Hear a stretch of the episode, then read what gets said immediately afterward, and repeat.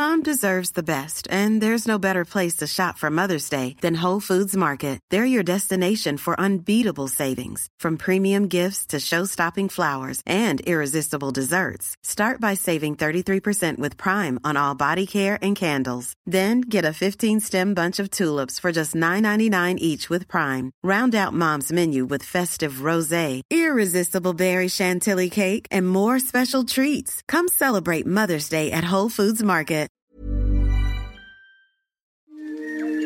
This is an RNZ podcast. They say it takes a village to raise a child. I'm Catherine Ryan, and here we draw on my conversations with experts on 9 to Noon to help you navigate family life. Why do some children lack motivation and drive? And how can parents guide them to regain direction? It's great to welcome back education consultant and parenting coach Joseph Driessen. Joseph, hello. Hello, Catherine, how are you? Really good, thanks. Good to be in the program. Yeah, great to talk. Why do some children seem to lack motivation and drive compared to others? Well, I think we're talking in the context of self-management, that this particular theme of the talks we've been having. And some children, you know, we are motivated because we can reach our goals, which give us happiness and pleasure and positive feedback. And most children learn to do that with most parents. But there's a small number of children who are defeated by their lack of self-management skills. You could have other issues like learning difficulties, etc., but I'm just focusing on this, that it's not unusual that some children, some teenagers, are just down. They're just depressed because they can't make themselves follow through. They can't make themselves tidy up their work. They can't make themselves remember what to do. They go to school disorganized, and that could be from any range. Or some small children are just caught into a sort of an ADHD pattern of completely kind of being hyperactive and not calming down and not doing anything. And eventually, both the parent and the child give up because they lack the skills or the system isn't working. And the child just eventually then subconsciously or even consciously realizes, I'm just not making it. And then their energy goes down and they just stop trying. And they just go round and around, become addicted, say, to their phone when they're older, or as a young kid, just race around without any meaning, and they just don't feel good. And so it's usually, like if I talk from the experience of a school administrator and school teacher, usually it's when adults actually sit down and say, okay, it's not working, we've got to do something, that actually the child regains some hope because they feel, well, somebody's helping me. Is it often? That's what I'm talking about. Is it at the heart of it is a lack of confidence or belief in your ability to complete things? Yes, but that comes from the repeated number of failures when you've tried to do it and you can't because you lack the skills. Or you've got, remember, we're talking about here in the context of ADD, attention deficit disorder, which means that your neurological system is far more focused on the immediate, on the pleasurable or the exciting or the challenging, rather than the prioritized importance. And so you get sidetracked, you don't read your list, you forget your diary, you don't pack your bags because something else takes the place. And you just get caught in the moment and you think, well, that's fine. That's what my brain told me to do.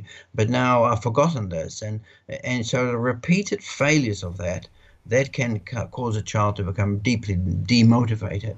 This is especially when they reach adolescence or when they stop being young children, and usually, you know, most parents and teachers can manage them quite well, but then we start to expect from them to do their own thing, and they don't. So a significant number of teenagers don't do that well at school because they don't do well at their sport because they just lack that coherent planning and execution of what is important rather than what's immediate. And that sustained failure makes them feel down. What do these children need? Not just the skills that they need, but what do they need from a parent to help them build that sort of sense of competence and and get some success? I think the first thing, like for these children, like the children who are going well, the parents would know it. But for these children, the parents have been defeated as well sometimes, and they just give up. Or they themselves may be genetically pre-designed to be a bit like that as well. So they think, well, we're all like that. The whole household is a bit chaotic. But what the children really most respond to, what I've found and what the research found, is that actually the adult takes it seriously and sits down with them and initiates a series of conversations initially, but then actions. So a conversation might be, well, this is not working. You're doing a year 11 NCEA. You haven't started anything. It's a shambles, and we've tried. Let's sit down and work out, and then let's have some expectations of change, and let's do that together. And it's the determination of the adult plus their ability to actually analyze what's going on and guide a child, but their insistence that there will be accountability. You must do this. That sort of wakes the child up and think, well, maybe you can help me to manage myself. It's a bit like going to work where there are deadlines and you must keep them and you must come in time and you must clock in. And that sort of straightens up adults as well. Some appear diffident, and can this be misinterpreted as masking the lack of, you know, that lack of competence or lack of belief in themselves? Oh, absolutely. There's lots of things which can cause a child to lose total confidence in themselves. And for example, you can have learning difficulties which are undiagnosed. Like dyslexia is very serious. I was talking to a young boy recently, and he had a new pair of glasses for his dyslexia, and he was just so much happier because his reading improved. And he told me, well, without my glasses, the words, they just float around, and I don't know which order they come in because they change order. And with my glasses, suddenly the words are in order, and I realize what the meaning of the thing is. So if you've got something like that, well, eventually, if nobody diagnoses this and does something about it, you can't work it. But it could also be like that your bedroom is total chaos and your parent thinks, tidy your room up. But as a 7-year-old, you can't do that by yourself. The organisation is completely beyond you. Or you're even in year 12 and you've got a job and this and that and you're racing around and it's too much. Somebody should sit down with you and says, it's too much. You can't do all this. You've got to cut back and focus on your priorities rather than what you want. So there's lots of reasons. There are also more deeper reasons, like, for example, if the child is grieving for a divorce or the relationship between the parent and the child has become toxic or they feel unsupported. Those are all reasons why a child can become really distressed, depressed, and give up. But all these children need is an adult who sits down and says, well, I do love you, and we do want to make some changes to help you. So let's go through it. Let's listen to what the issue is, or the adult gets some advice and then starts coaching the child. Let's work through some of the strategies you recommend once that process gets underway. Yeah, well, I would say that again, focusing, like if a child is say, like a really great case, if a child, say, is in a bad relationship with the parent, and then what is needed is the parent actually changes their behavior and becomes more caring and nurturing. So, but we've talked a lot about that. We are focusing here on the children who are totally disorganized. And so I think the thing the parents need to do is that it's not so much what you do, you just not got to do it a lot better and a lot more, in some ways, extreme. So, for example, some children cope incredibly well when they go to boarding school, or when they're with a strict sports coach, or when they grow up and they go in the army. And why is that? Because the system says this is a routine, this is what you must do, and we're not giving you any choices, and God help you if you don't do it. And suddenly these children, then these young adults, or they cope, they do well. And so what I proposed some parents is that they should have much better routines which are followed quite strictly, and there are no changes. So we'll always go to bed this, we'll always unpack our bags when we come home, we always tidy up our toys once we're finished with them, and the parent becomes quite focused on that. That's one. The second thing is you've got to realize that some children can't They're just so scattered. It's not their fault. They're so scattered. They can't concentrate on what's most important now. And so very short lists with good colors in big letters on the fridge, changing them in the morning and the afternoon, the evening, because some children just can't cope with 10 things. They just need 3. Or little reminder cards, or kneeling down at the child's level and looking them in the eye and say, remember, what is the most important thing you're supposed to be doing now? And so gradually changing that. So, and the third thing I just want to talk a little bit about is that children's environment, if they can't cope with them, they find it hard to actually organize themselves. So, for example, in the Montessori system, it's very clear that's a well-organized a play system and learning system. Or like in Montessori, I went to a primary school where the children wrote down their times of what they were doing and how long they spent, so that they became self-aware. So those first 4 things I would suggest, so that you have routines which are quite rigid for some children, that you've got much more simple and explicit communication systems like lists, cards, labels, that you have a much more simplified system for the child so they can know where to put it, have little boxes which are labeled, that you remove a whole lot of surplus toys and junk, and that you sort of really take action to say, hey, we're going to take it in hand and we're going to manage you and you're going to learn to manage yourself. This isn't a one-off. This is that you need to keep revisiting this and having catch-ups and sessions. Absolutely. What is needed is the child, often what happens when a parent initiates this, they often regain hope and they think, oh, this is great, you know. But then their fundamental lack of organization and their lack of maturity makes them backslide. But a great parent just says, we're going to meet twice a week, or at the end of the day, come and see me, or you've done well, but this is not good enough. And so they revisit. And so the parent is on their case. I once had a wonderful talk with 3 senior boys in Scotland of why they like their school. And they said, oh, it's the teachers. And I said, what's good about them? They say, they're on our case. And these were boys, they were in year 12. And they're on our case. What they meant was, that they give us an organizational skill set and accountability, but they don't give up. They just make us accountable. And so I said, okay, what can I tell the teachers? What could they do to improve? And the boys looked at me and they said, to be even more on our case. And so some parents misunderstand how much guidance and structure and accountability and encouragement, yet, you know, be accountable, children need. So they often will tell you the opposite. They'll often tell you the opposite of what they want. It's the same as when you are, setting guidelines and boundaries for them, and they push back and, call you this, that, and the next thing. They push back, but they actually want it. What about goal? They actually want it. Mm.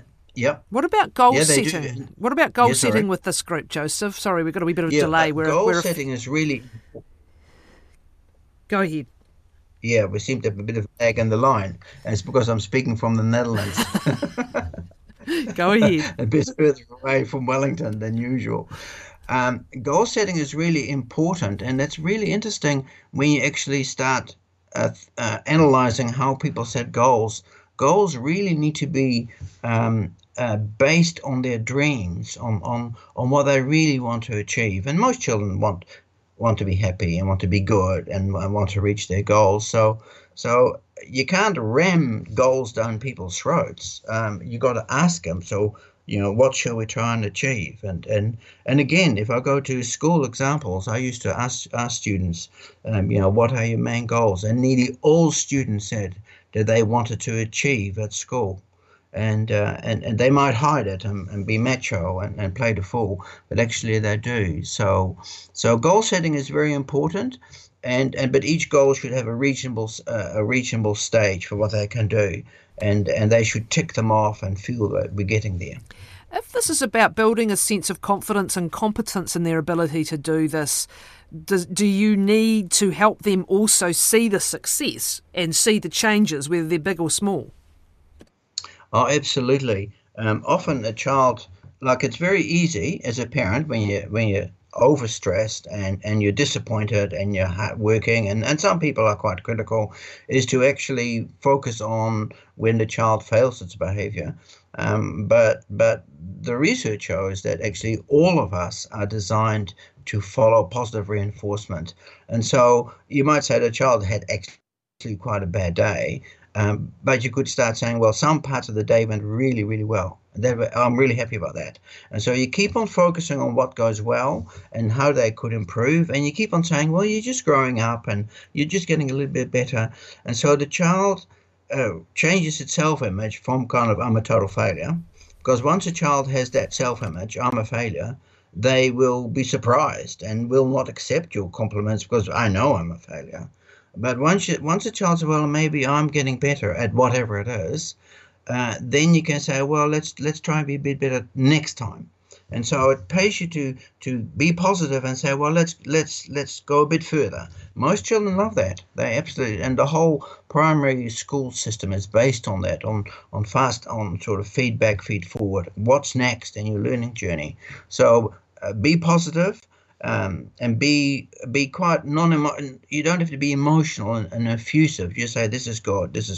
Let's try and do this better. And you say, well, maybe it wasn't very good today, but yesterday was not as good as today. So you're getting better.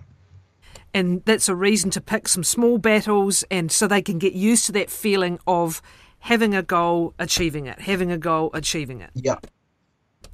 Yeah, and for some parents and children, what is important is that the child actually loses their willfulness. Because some children, all of us, we can start rationalizing our bad behavior and say, so, well, I'm not going to do it. And some children actually are quite stubborn that once they're into this dysfunctional behavior, they are not going to do it, And so, the worst way case is the parent getting really angry and has a massive rows and they're not doing anything and the whole thing backslides. But so it's better to actually start small. So I could give you an example, say, of a child who doesn't want to do their homework and the parent is really concerned because NCEA level 1 is coming up and the exams are coming up. And so let's start small. Let's start really, really small. Let's start at 4 o'clock or 4:30 without any exception. You're going to unpack your bag, and that's for 10 minutes. That's all. And then there will be a battle of wills. They will forget, inverted commas. They'll be on their phone, inverted commas. They'll be suddenly ringing their friends, inverted commas. You know what I mean? And you say, no. We've agreed. I'm waiting here. It will happen. And you got to win that. If you can't win that, or what can you win? So, okay, they reluctantly sit down at the table and do it, and unpack their bag. And they say, well, that's really good. You tidy it up. And then you say, okay, now the next thing is that we're going to do. And so you carry on. You win one small battle. You make that a habit.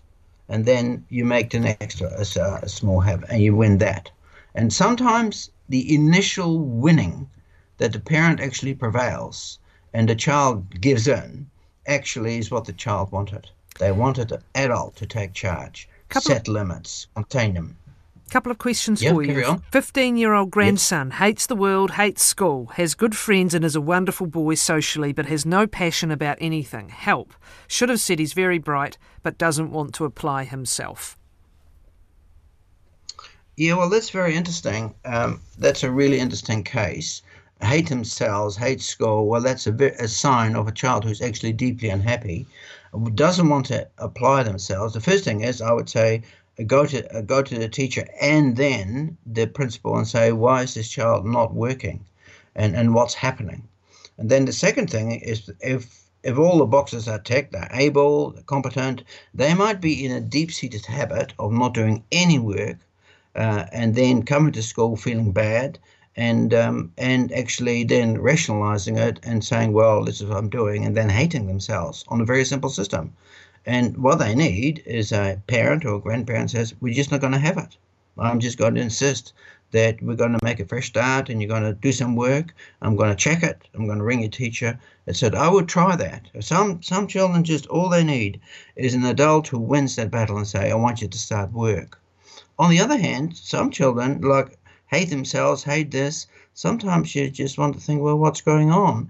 And I would advise just engage a clinical psychologist and get them assessed. Like, have they got, what is the issue there? And because it's not a normal thing to do, but I have met a significant number of children who are highly negative because actually the parent haven't won the battles and the child is at the mercy of their own misbehavior, and then the whole consequences of that misbehavior make them feel depressed, and then they rationalize it.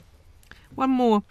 I have a smart, funny, achieving 16-year-old in year 12 going back to school next year with no idea about what to do beyond college.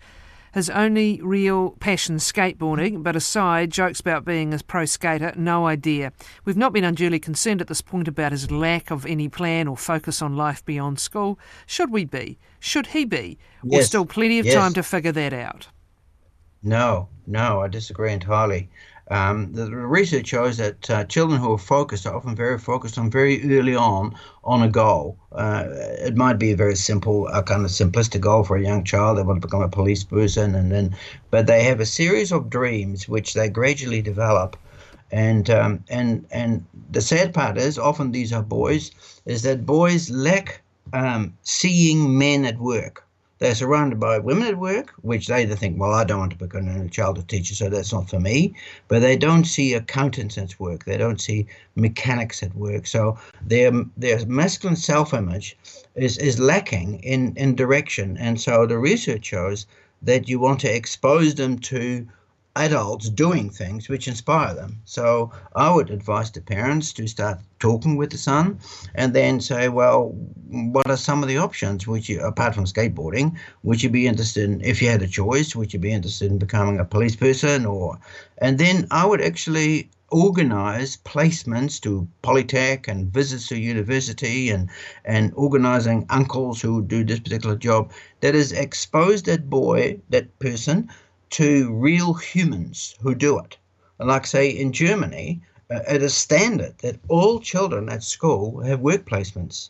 And so they might have 3 or 4 work placements during the year. And so they gain that knowledge and experience. Thank you, Joseph. Thank you very, very much, Joseph Driessen. Normally, being a little extra can be a bit much. But when it comes to healthcare, it pays to be extra. And UnitedHealthcare makes it easy with Health Protector Guard fixed indemnity insurance plans. Underwritten by Golden Rule Insurance Company, they supplement your primary plan, helping you manage out-of-pocket costs without the usual requirements and restrictions like deductibles and enrollment periods. So when it comes to covering your medical bills, you can feel good about being a little extra. Visit uh1.com to find the Health Protector Guard plan for you.